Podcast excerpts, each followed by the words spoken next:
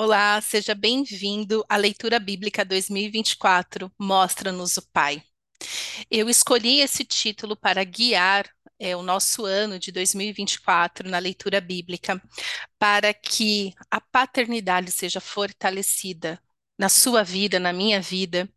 Eu acho que está na hora da gente realmente ter um relacionamento íntimo, profundo, sincero com o Pai. Nós conhecemos, muitas vezes nós conhecemos um Deus tirano, um Deus controlador, um Deus distante. Julgamos é, o nosso Pai celeste pelo Pai biológico que nós temos.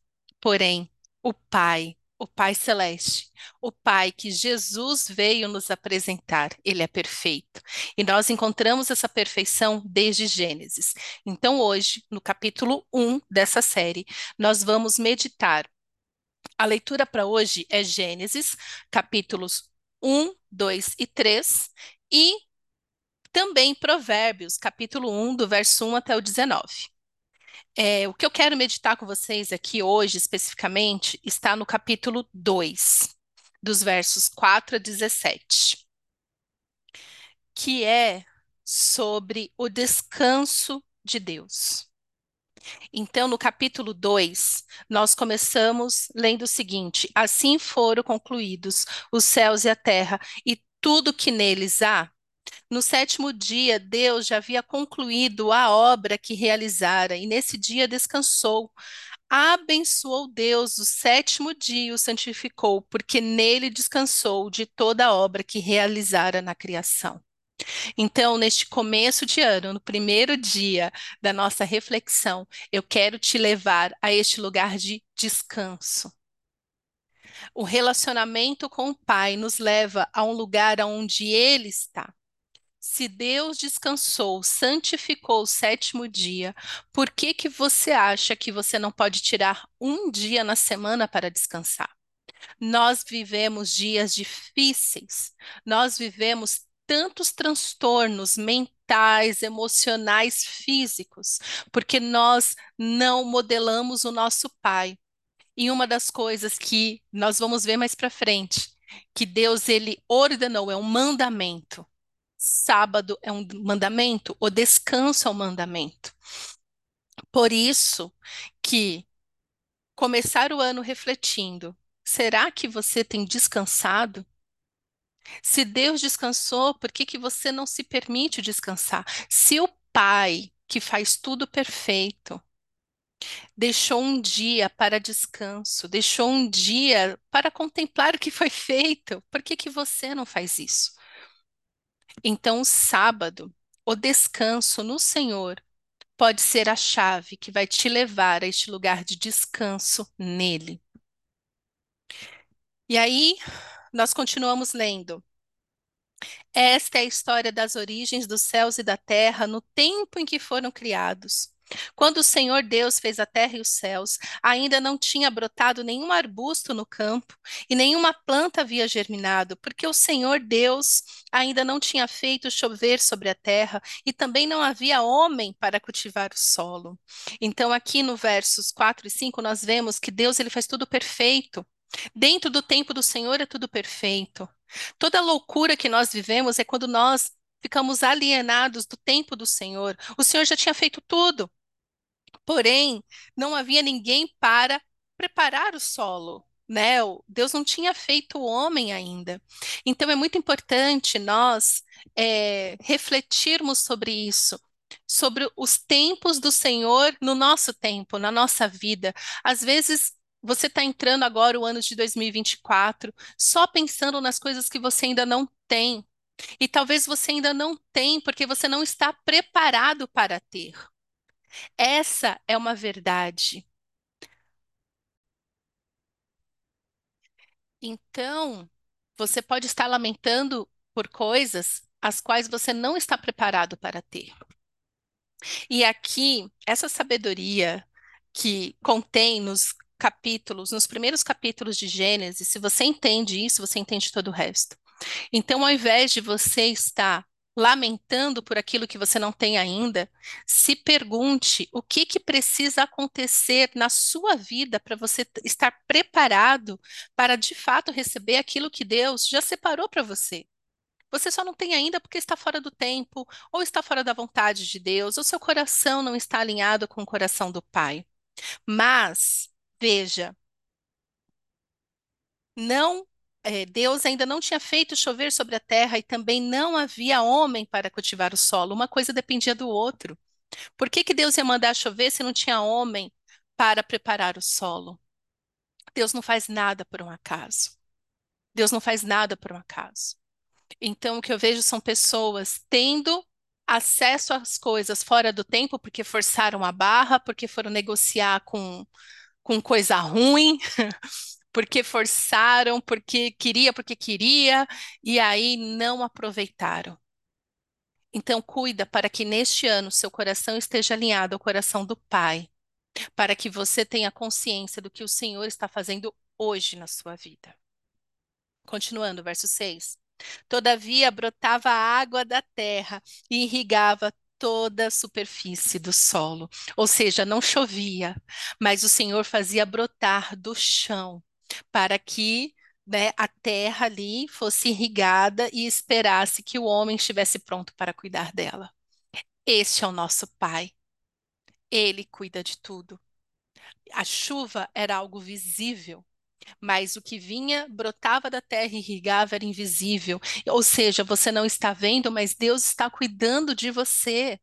Deus está cuidando do solo do solo da sua vida, do solo do seu coração. Deus não nos abandonou, por quê? Porque Ele é o Pai perfeito. E o Pai, e o Pai cuida de você o tempo todo. Você não vai morrer de sede. O Senhor faz irrigar, irrigar do solo. E Ele irriga a terra com esta água que brota de baixo. Deus está te preparando para a chuva de bênçãos mas você nunca vai aproveitar a chuva de bênçãos enquanto você não for grato pela água que brota da terra e irriga a superfície do seu coração, dos seus sonhos. Aí no verso 7 nós lemos: Então o Senhor Deus formou o homem do pó da terra e soprou em suas narinas o fôlego de vida, e o homem se tornou um ser vivente. O homem é a única é a única criatura, é a única coisa que Deus faz e sopra no nariz o fôlego de vida. Então, toda vez que você respirar, principalmente nos momentos de desespero que você sentir sozinho, respire profundamente e saiba que você tem o fôlego de Deus em você. O fôlego de vida que você tem foi porque Deus te deu este fôlego de vida. Então, nos momentos que você se sentir mais sozinho e abandonado, respira, porque o fôlego de Deus está em você e ao respirar que você se lembre que é Deus quem te dá a vida, o Pai te deu fôlego de vida e só por isso você vive, porque Deus soprou nas suas narinas. Verso 8. Ora, o Senhor Deus tinha plantado um jardim no Éden, para os lados do leste, e ali colocou o homem que formara. Então o Senhor Deus fez nascer do solo. Ai, que maravilha! Fez nascer do solo todo tipo de árvores agradáveis aos olhos e boas para alimento. E no meio do jardim estavam a árvore da vida e a árvore do conhecimento do bem e do mal. No Éden nascia um rio que irrigava o jardim e depois se dividia em quatro. O nome do primeiro era Pison. Ele percorre toda a terra de Avilá, onde existe o ouro. O ouro daquela terra é excelente. Lá também existe o bidélio e a pedra de ônix. O segundo que percorre toda a terra de Cush é o Gion. O terceiro que corre pelo lado leste de Assíria é o Tigre, e o quarto é o rio Eufrates. O Senhor Deus colocou o homem no jardim do Éden para cuidar dele e cultivá-lo. Este é o nosso Pai. Tá? Deus não é, embora Deus tenha feito tudo para o homem, né? Mas Deus, o Pai, ele nos dá tarefa, ele nos dá é, a terra para cuidar, para cultivá-la. O pai, o verdadeiro pai, não é aquele que dá tudo para o seu filho sem exigir nada em troca. O Pai, o Pai perfeito, ele nos dá para nos tornar responsáveis com Ele sobre a criação.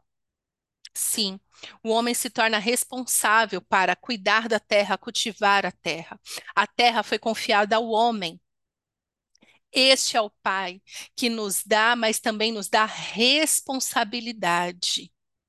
Então, você que acha que fez de Deus um, o gênio da lâmpada, que tem que fazer tudo o que você quer, se pergunte se você tem sido responsável com as coisas que Deus colocou nas suas mãos.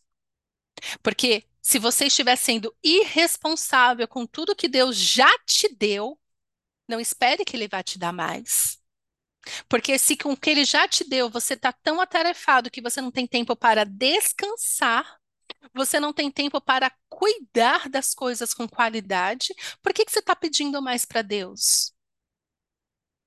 Pare e pensa nos sonhos que você tem até o dia de hoje. Você está preparado para realizar todos esses sonhos? Será? Mas Deus colocou o homem no jardim do Éden para cuidar dele e cultivá-lo. O Pai nos dá responsabilidade. O Senhor nos confia, sim, mas Ele nos confia com responsabilidade para cuidar do que Ele já fez, para que então Ele possa nos dar mais. Verso 16: E o Senhor Deus ordenou ao homem: coma livremente de qualquer árvore do jardim, mas não coma da árvore do conhecimento do bem e do mal, porque no dia em que dela comer, certamente você morrerá. O Pai, o Pai, de verdade, ele coloca limites. Por que que essa geração está tão frágil emocionalmente e tem sido uma onda, infelizmente, de suicídios? Porque são pessoas que não aprenderam a ter responsabilidade desde criança. Não são pessoas resilientes, porque cresceram sem limites. Você que é pai, você que é mãe, você tem obrigação de colocar limites para os seus filhos, porque sem limites eles se tornam perversos. O Pai, além de nos dar responsabilidade, ele nos presenteia com tudo. Então, o Pai deixa muito claro os limites, falando: olha, você pode fazer isso, isso, isso e isso. Porém, não é bom que você faça tal coisa, porque se você fizer tal coisa, a consequência será esta. O pai delimita é, o que você pode ou não pode fazer, não te proibindo a não fazer, porque você acha, Deus poderia sim ter colocado uma cerca ao redor daquela árvore. E Deus poderia ter feito isso, colocado uma cerca e colocado uma placa bem grande, proibido, não encoste aqui, que senão você vai morrer. Não. O que, que Deus fez? Deus falou. Olha, deixa eu te falar. Não coma. Ele deu uma ordem. Não coma da árvore do conhecimento do bem e do mal. Então ele deu uma ordem. Não. Então, quando o Senhor te dá uma ordem, ele não vai te prender num lugar para você não fazer aquilo, porque a palavra dele basta. Nós que temos que parar de sermos infantis, porque é isso que o diabo faz na vida de uma pessoa. Ele infantiliza a pessoa falando: Ué, mas se Deus te ama mesmo, por que, que ele permitiu que isso acontecesse? Muitas das coisas que você está sofrendo, você está sofrendo porque você não quis dar crédito ao que o Senhor disse, não faça. E você, por livre e espontânea vontade, foi lá e fez, está colhendo os frutos e está culpando Deus por isso. Quando Deus não tem nada a ver com isso. Então, o pai, ele primeiro diz não. Ele fala o que você pode fazer, mas ele também fala o que você não pode fazer. E sobre o que você não pode fazer, ele te avisa das consequências. E Deus foi muito claro com Adão, dizendo: Porque no dia em que dela comer, certamente você morrerá. Deus é o bom Pai. Deus, ele é perfeito. Ele é o Pai perfeito, ele é o Pai de amor, ele é o Pai de misericórdia.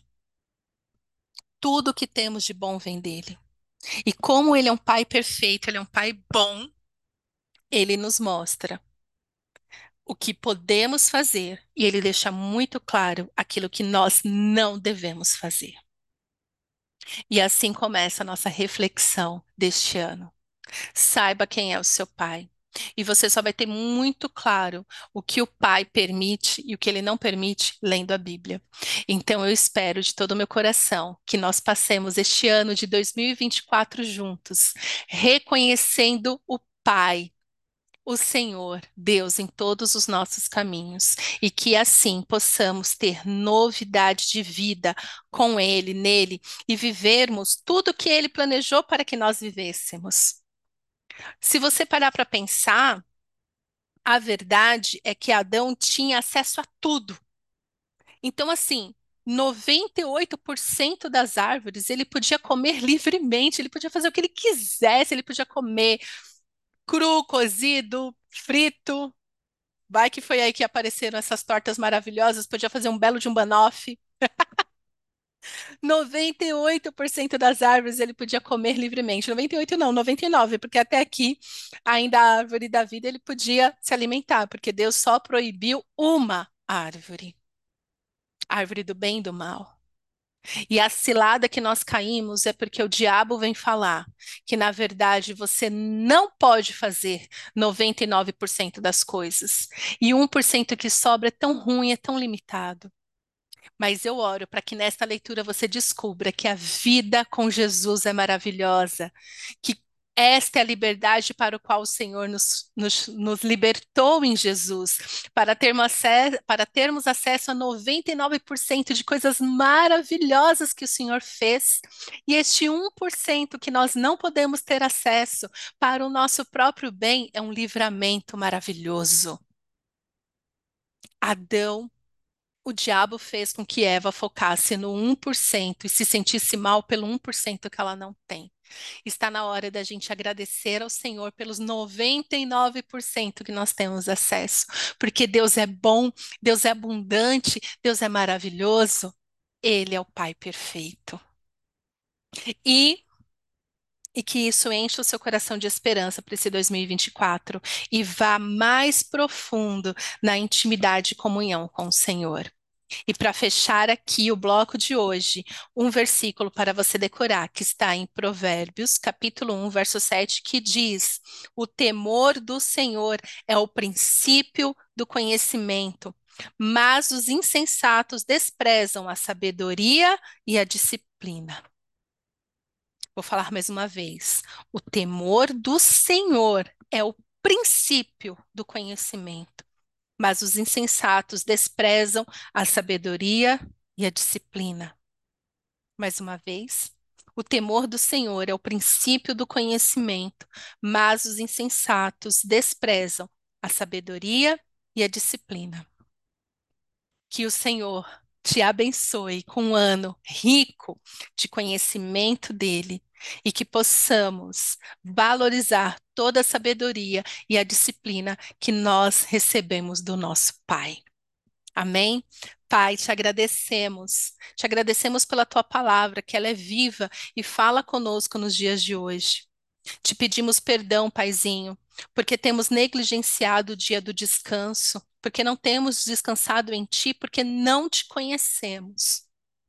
Queremos te agradecer, Senhor, que mesmo quando nós não temos a chuva, o Senhor irriga o nosso solo com a água que faz brotar da terra. Te agradecemos, Senhor, pelos limites que o Senhor nos dá. Te agradecemos, Senhor, porque o Senhor cuida de nós o tempo todo. Te agradecemos, Senhor, por todas as bênçãos que nós temos, que são infinitamente maiores do que qualquer outra coisa que o Senhor nos pede para não fazer. Que neste ano, ó Pai, possamos ter o coração gratos e reconhecer o Senhor em todos os nossos caminhos. Derrama sobre nós conhecimento, sabedoria e disciplina, para que possamos honrar o Teu nome em todos os dias da nossa vida. É o que eu te peço, Pai, em nome de Jesus. Amém.